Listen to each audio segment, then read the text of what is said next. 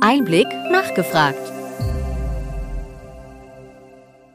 Willkommen bei Einblick nachgefragt, dem Podcast mit Interviews und Gesprächen zum Gesundheitswesen vom Gesundheitsmanagement der Berlin Chemie. Wir begrüßen Sie zu einer besonderen Ausgabe unseres Podcasts. Fachjournalist und Einblickredakteur Christoph Nitz hat ReferentInnen des Kongress für Gesundheitsnetzwerker interviewt. Der Kongress findet am 6. und 7. September in Berlin statt. Weitere Informationen finden Sie im Netz auf www.gesundheitsnetzwerker.de.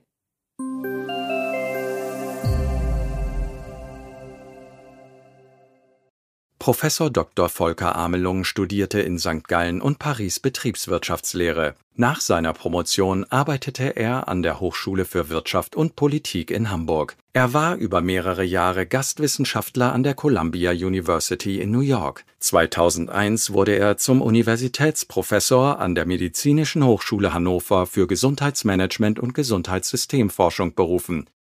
Sabrina Kühn ist Geschäftsbereichsleiterin Patientenservice bei der Kassenärztlichen Vereinigung Westfalen-Lippe KVWL und Vorstandsmitglied beim Bundesverband Internetmedizin.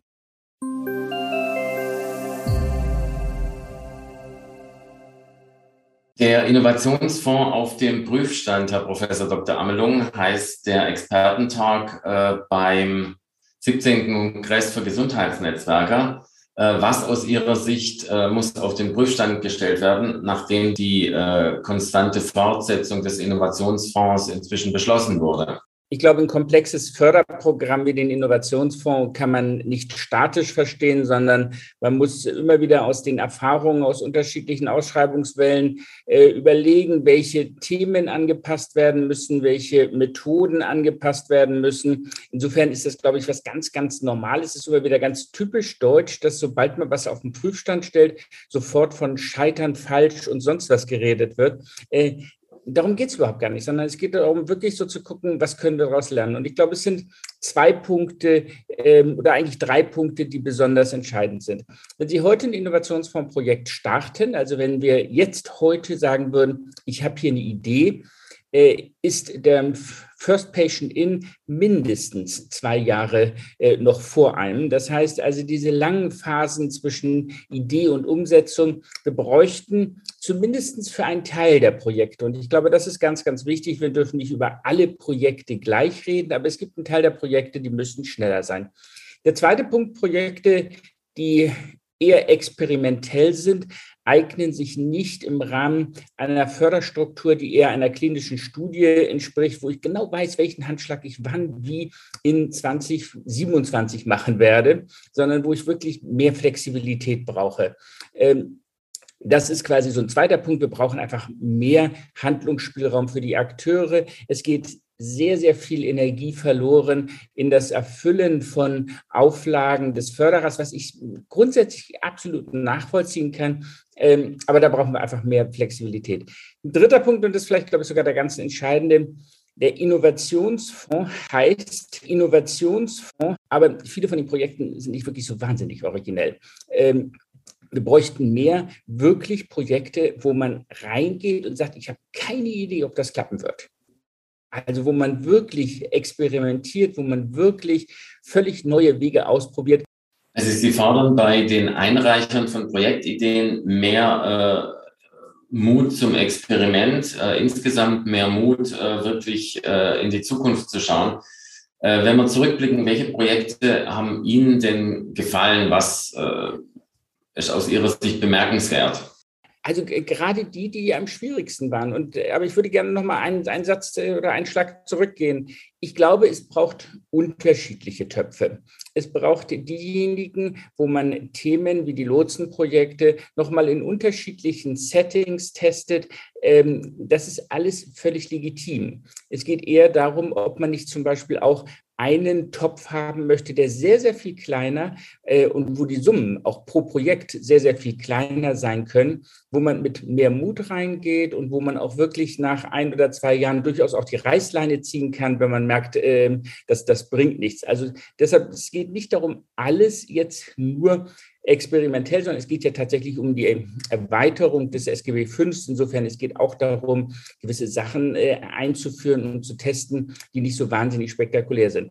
Welche Projekte mich am meisten äh, fasziniert haben, sind eigentlich diejenigen, wo Strukturen grundsätzlich hinterfragt wurden oder beziehungsweise wo Strukturen grundsätzlich neu äh, konfiguriert wurden. Ich glaube, eine der ganz großen Themenfelder ist die Frage, wie schaffen wir neue Geschäftsmodelle für Krankenhäuser äh, in schwer, zu, in schwer zu versorgenden Regionen, also insbesondere in ländlichen Regionen? Die dauerhafte Fortführung ist ja gleichzeitig mit einer Absenkung äh, des äh, Mitteltopfes verbunden. Ist das aus Ihrer Ansicht nach in Ordnung oder ist das zu wenig?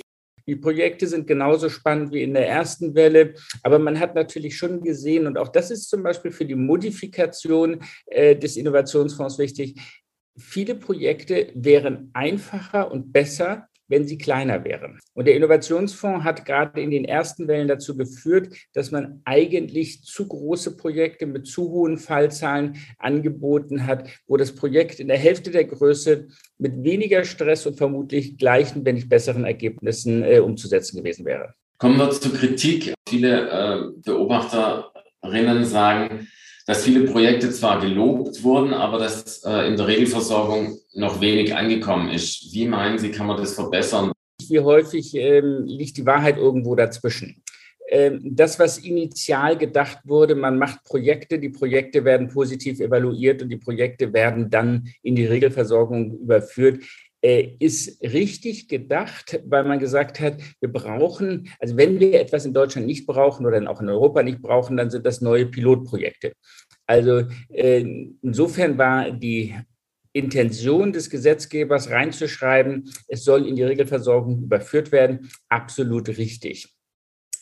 Nicht richtig oder nicht umsetzbar ist die Vorstellung, Projekte äh, eins zu eins in die Regelversorgung zu überführen.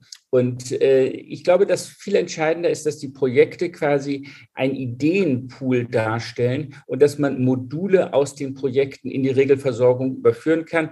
Und da sieht man extrem viel. Wenn man sich den aktuellen Koalitionsvertrag durchschaut, dann wird man ganz, ganz viele Projekte und Themen sehen, die initial quasi im Innovationsfonds vorgedacht, ausprobiert, evaluiert. Und quasi jetzt geht es darum, die dann entsprechend in die Praxis umzusetzen. Nur um ein Beispiel zu nennen, Bildstedt Horn, die Gesundheitskioske, das ist genau so muss das sein. Bildstedt Horn hat es erprobt, hat seine Erfahrung gemacht, hat auch, wer den Evaluationsbericht genau durchliest, wird auch sehen, ja, da gibt es durchaus Sachen, die würde man vielleicht auch anders machen oder auch anders machen sollen. Und ähm, die Umsetzung, wie sie jetzt in NRW passieren, sind genau das Richtige, dass man quasi aus dem Innovationsfonds die Blaupausen gewonnen hat, diese adaptiert. In der Regel sind die Innovationsfondsprojekte ja auch einen kleinen Tacken überdimensioniert und für die Regelversorgung reicht dann auch 80 Prozent. Also wenn Sie jetzt äh, einen Strich ziehen und zurückblicken, was ist so Ihre Gesamtbilanz zum Innovationsfonds, seitdem der durch den Gesetzgeber auf den Weg gebracht wurde? Ich glaube, er hat viel, viel mehr bewirkt, als wir häufig meinen äh, zu sehen. Es geht nicht nur um die Evaluationsberichte, sondern es geht um eine Investi äh, Innovationskultur. Es geht um das Zusammenarbeiten. Der Innovationsfonds hat einen Riesenschritt geleistet, dass Krankenkassen, KV und Leistungserbringer, Wissenschaftsinstitute und, und, und über Jahre in gemeinsamen Projekten zusammenarbeiten. Und das hat, glaube ich, einen erheblichen Kulturwandel ähm, gefördert. Und auch dieses Denken in Versorgungskonzepten hat er vorangebracht. Und weil ich ihn so gut finde, finde ich es wichtig, dass man ihn permanent modifiziert und guckt, was kann man, äh, was kann man noch besser machen. Wenn Sie in die Zukunft blicken, wo sehen Sie die digitale Medizin in Deutschland in fünf Jahren? Ich glaube, in fünf Jahren wird sie äh, völlig selbstverständlich sein. Und äh, ich frage immer wieder meine Studierenden in Hannover, wann sie eigentlich das letzte Mal einen Überweisungszettel ausgefüllt haben. Und die können sich überhaupt gar nicht erinnern. Die wissen gar nicht, wovon ich rede. Ähm, und äh, genauso wie das Banking völlig selbstverständlich digital stattfindet und wo es völlig selbstverständlich ist, ähm, online äh, seine Tools zu nutzen, wird es auch im Gesundheitswesen sein. Und ich glaube, wenn es gelingen wird, die Digitalisierung so zu gestalten, dass sie entlastet und nicht belastet, dann wird sie sich durchsetzen. Professor Dr. Volker Amelung ist am 6. September in der Diskussion zum Thema der Innovationsfonds auf dem Prüfstand zu hören.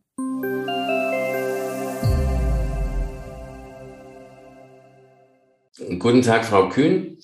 Ähm, Sie haben beim Kongress für Gesundheitsnetzwerke im September äh, sich äh, das Panel äh, vorgenommen, um zu sprechen über die Verträge als ein Bestandteil der besonderen Versorgung. Wenn man das mit den DIGA vergleicht, was sind die Vorteile solcher Verträge und was sind möglicherweise Nachteile?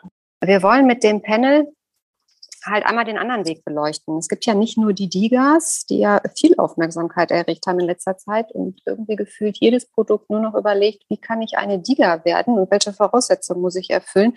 Den Blick mal dahin richten, was gibt es eigentlich noch für weitere Wege, um in die Versorgung zu kommen. Und äh, deshalb wollen wir das nochmal diskutieren und beleuchten, welche alternativen Routen kann ich wählen, um mit einem digitalen Produkt jenseits des DIGA-Wegs auch in die Versorgung kommen. Und da haben wir zwei spannende Kandidaten ausgeguckt, die uns in dem Panel begleiten und von ihren Erfahrungen berichten und auch darstellen, warum sie den Weg gewählt haben und warum gerade nicht die DIGA.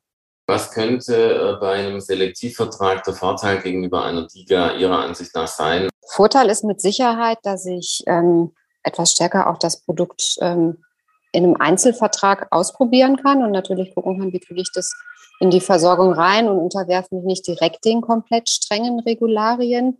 Und ich kann natürlich Verträge schließen ähm, mit einzelnen Krankenkassen, ähm, mit Produkten, die digitale Komponenten haben, aber die halt einfach keine DIGA sind.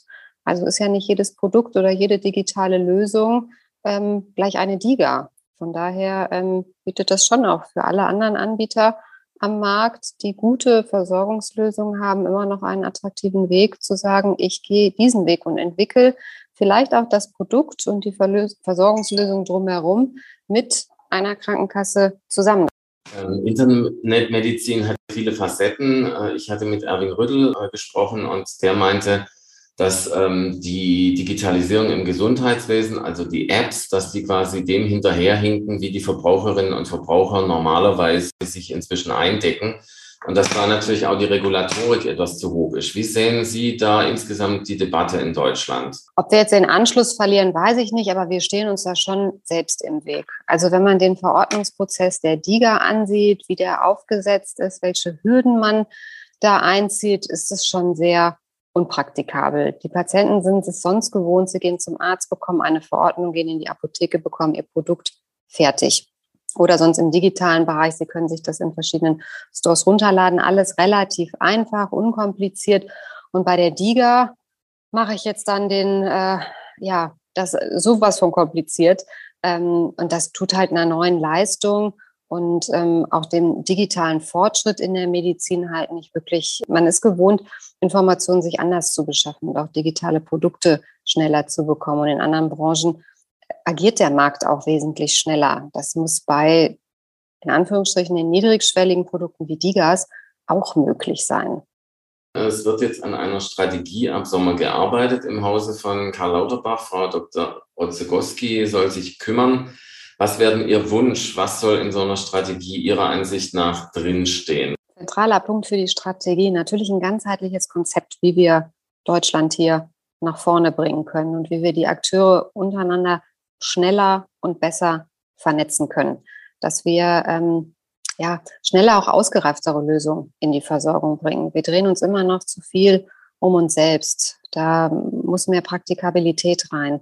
Ähm, und es muss auch das Geld für die richtigen Lösungen an die richtigen Stellen gehen, dass da dran gearbeitet werden kann. Und wir müssen weg von diesen jahrelangen Debatten und ähm, dass wir uns um uns selber drehen, wie gerade ja auch gesagt, man baut kompliziert das Gerüst und verliert das Ziel aus den Augen, sondern wirklich eher zielorientiert die Strategie angeht. Wofür machen wir das? Und das im Blick behält und dafür die Rahmenbedingungen schafft.